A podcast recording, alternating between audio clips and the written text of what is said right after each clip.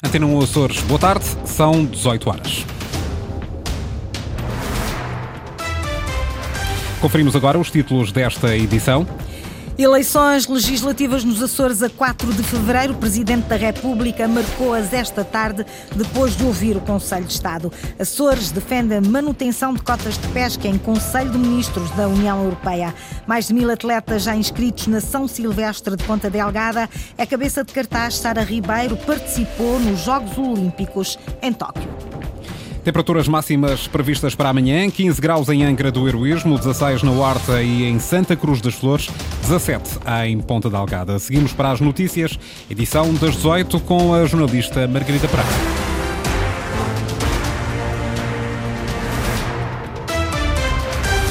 Marcelo Rebelo de Sousa devolveu a palavra ao povo. Os açorianos são chamados às urnas dia 4 de fevereiro. A decisão foi confirmada pelo Presidente da República depois de ter ouvido esta tarde o Conselho de Estado Inês Ameixa.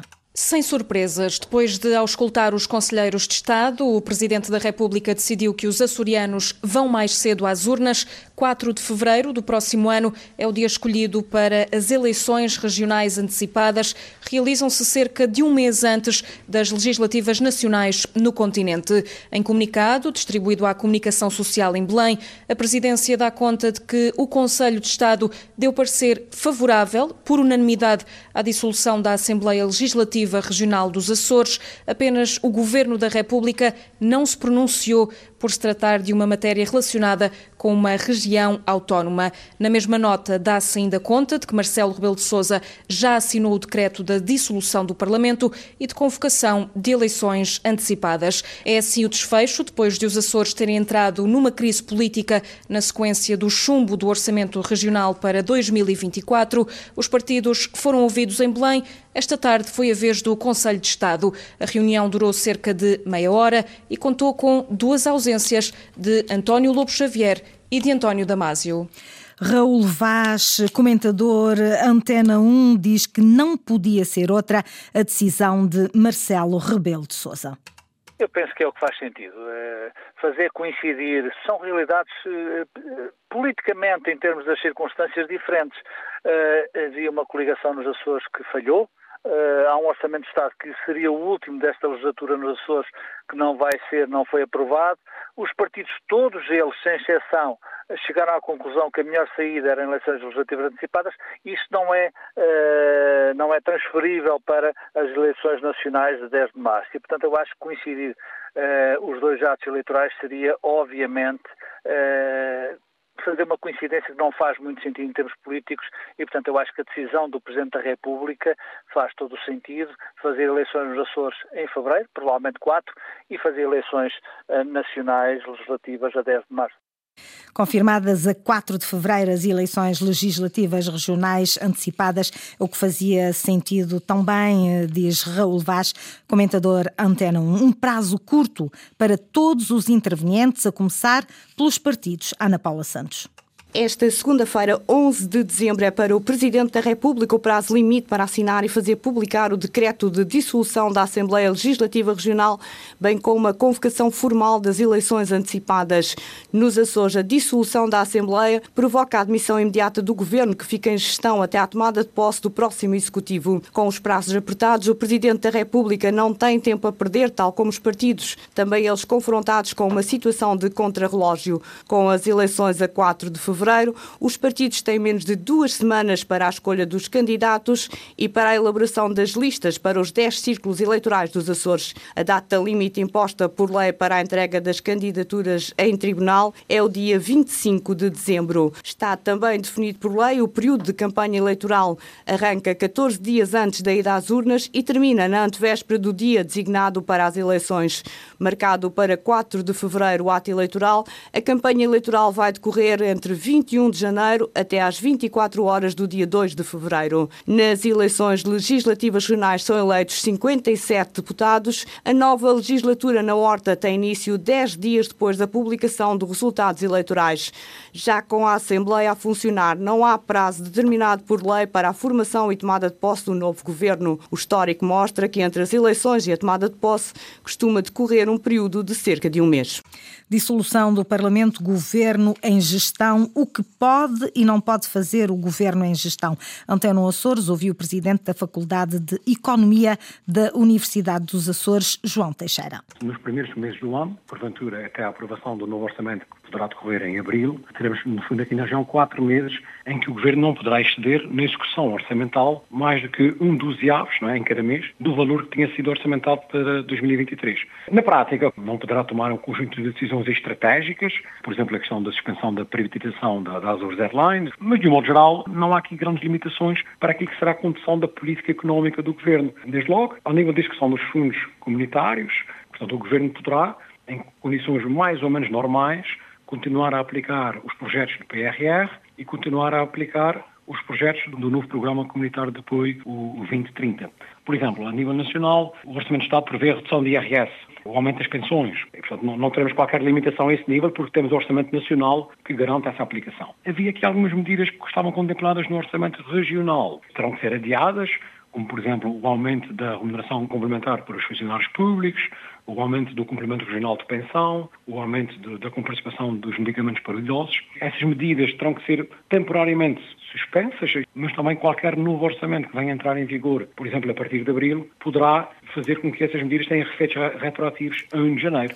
As explicações de João Teixeira, presidente da Faculdade de Economia e Gestão da Universidade dos Açores. Com a dissolução do Parlamento, ficam pelo caminho 57 diplomas pendentes, a maioria esmagadora deles já preparados e relatados para irem a plenário. A revisão do regimento da Assembleia, o processo de aprofundamento da autonomia e a comissão de inquérito à SATA são algumas das matérias que caem com a convocação de eleições antecipadas. Ricardo Freitas. A lista de diplomas pendentes da Assembleia Regional tem, por esta altura, 57 iniciativas legislativas, tantas quantas o número de deputados ao Parlamento açoriano. Dessas 57, 11 são projetos de decreto regional, propostos pelos partidos com assento parlamentar, 9 são propostas de decreto regional, da autoria do Governo, 20 são projetos de resolução apresentados pelas forças políticas com várias recomendações ao governo e 14 são petições apresentadas por grupos de cidadãos.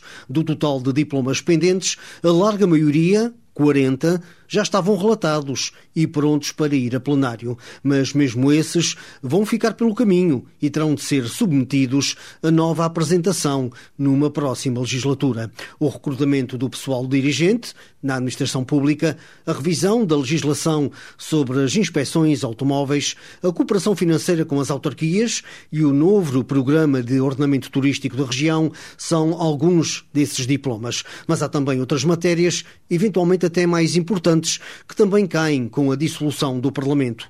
É o caso da revisão do regimento da Assembleia, do processo de aprofundamento da autonomia e até da comissão de inquérito à SATA, que ficam suspensos com a convocação de eleições antecipadas. Anteno Açores ouviu antigos presidentes do Parlamento açoriano sobre a crise política regional.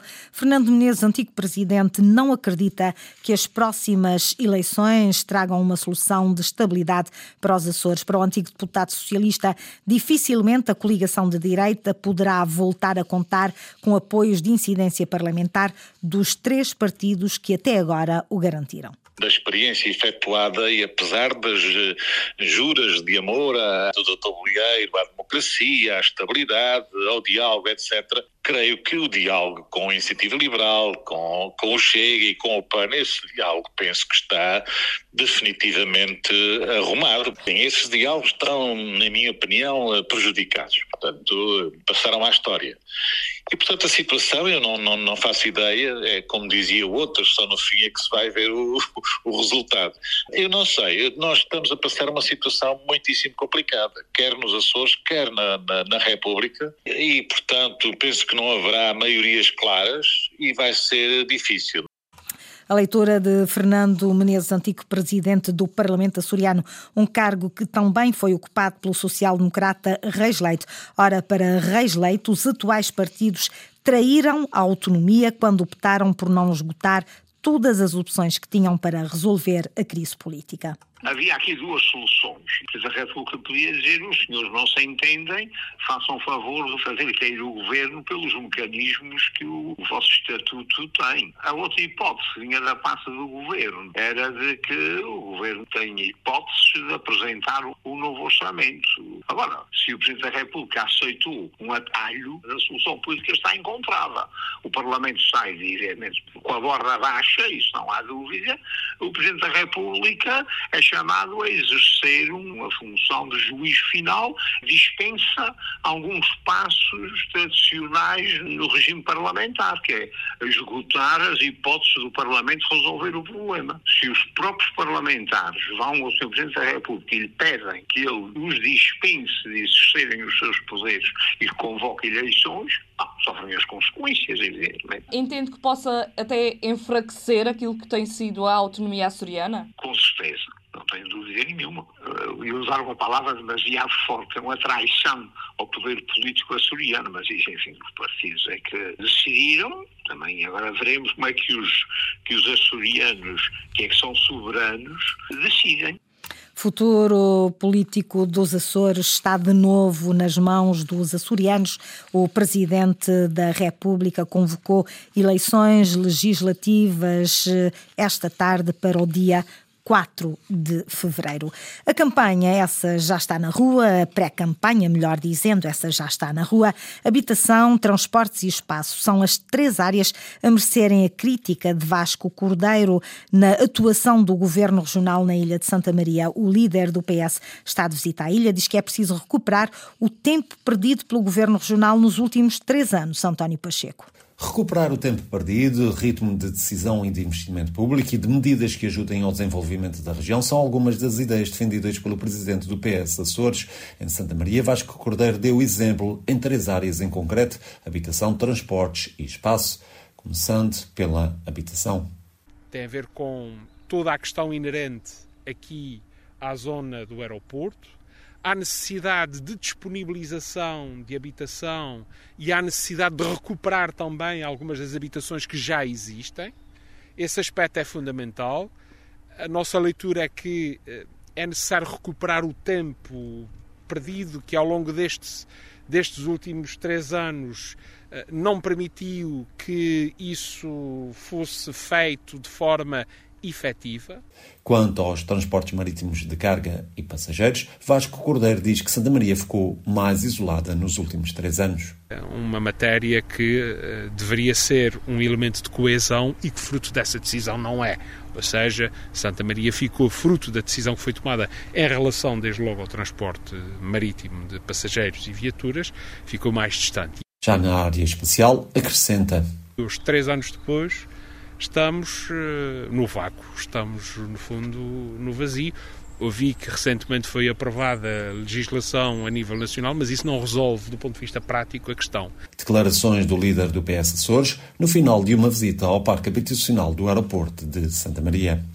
Os Açores deverão manter em 2024 as cotas de pesca atribuídas pela União Europeia às espécies Goraz, Imperador e Alfonsim. É a defesa que vai ser feita pelo ministro português e já foi também manifestada em relatório enviado à entidade europeia gestora das capturas de recursos de profundidade. Quem o diz é Alexandra Guerreiro, diretora regional das pescas. Normalmente aquilo que acontece é nestas reuniões do Conselho são atendidos os pareceres emitidos por, eh, por esta entidade com responsabilidade de gestão das espécies de profundidade.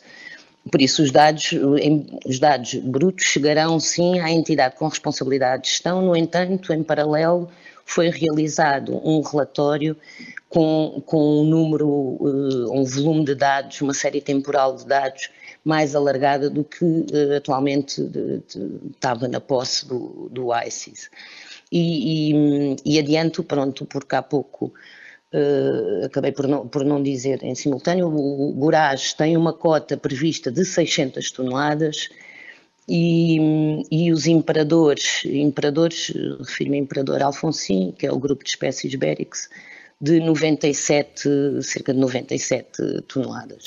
O Conselho de Ministros Europeus da Agricultura e das Pescas, que decide estas cotas, está reunido hoje e amanhã em Bruxelas. Tem como embaixadora Sara Ribeiro, que esteve nos Jogos Olímpicos em Tóquio. Decorreu hoje a apresentação da 59 edição da Corrida de São Silvestre de Ponta Delgada. A prova está marcada para dia 16 e vai voltar a reunir milhares de pessoas. Henrique Cunhares. Está a aproximar-se mais uma edição da corrida São Silvestre.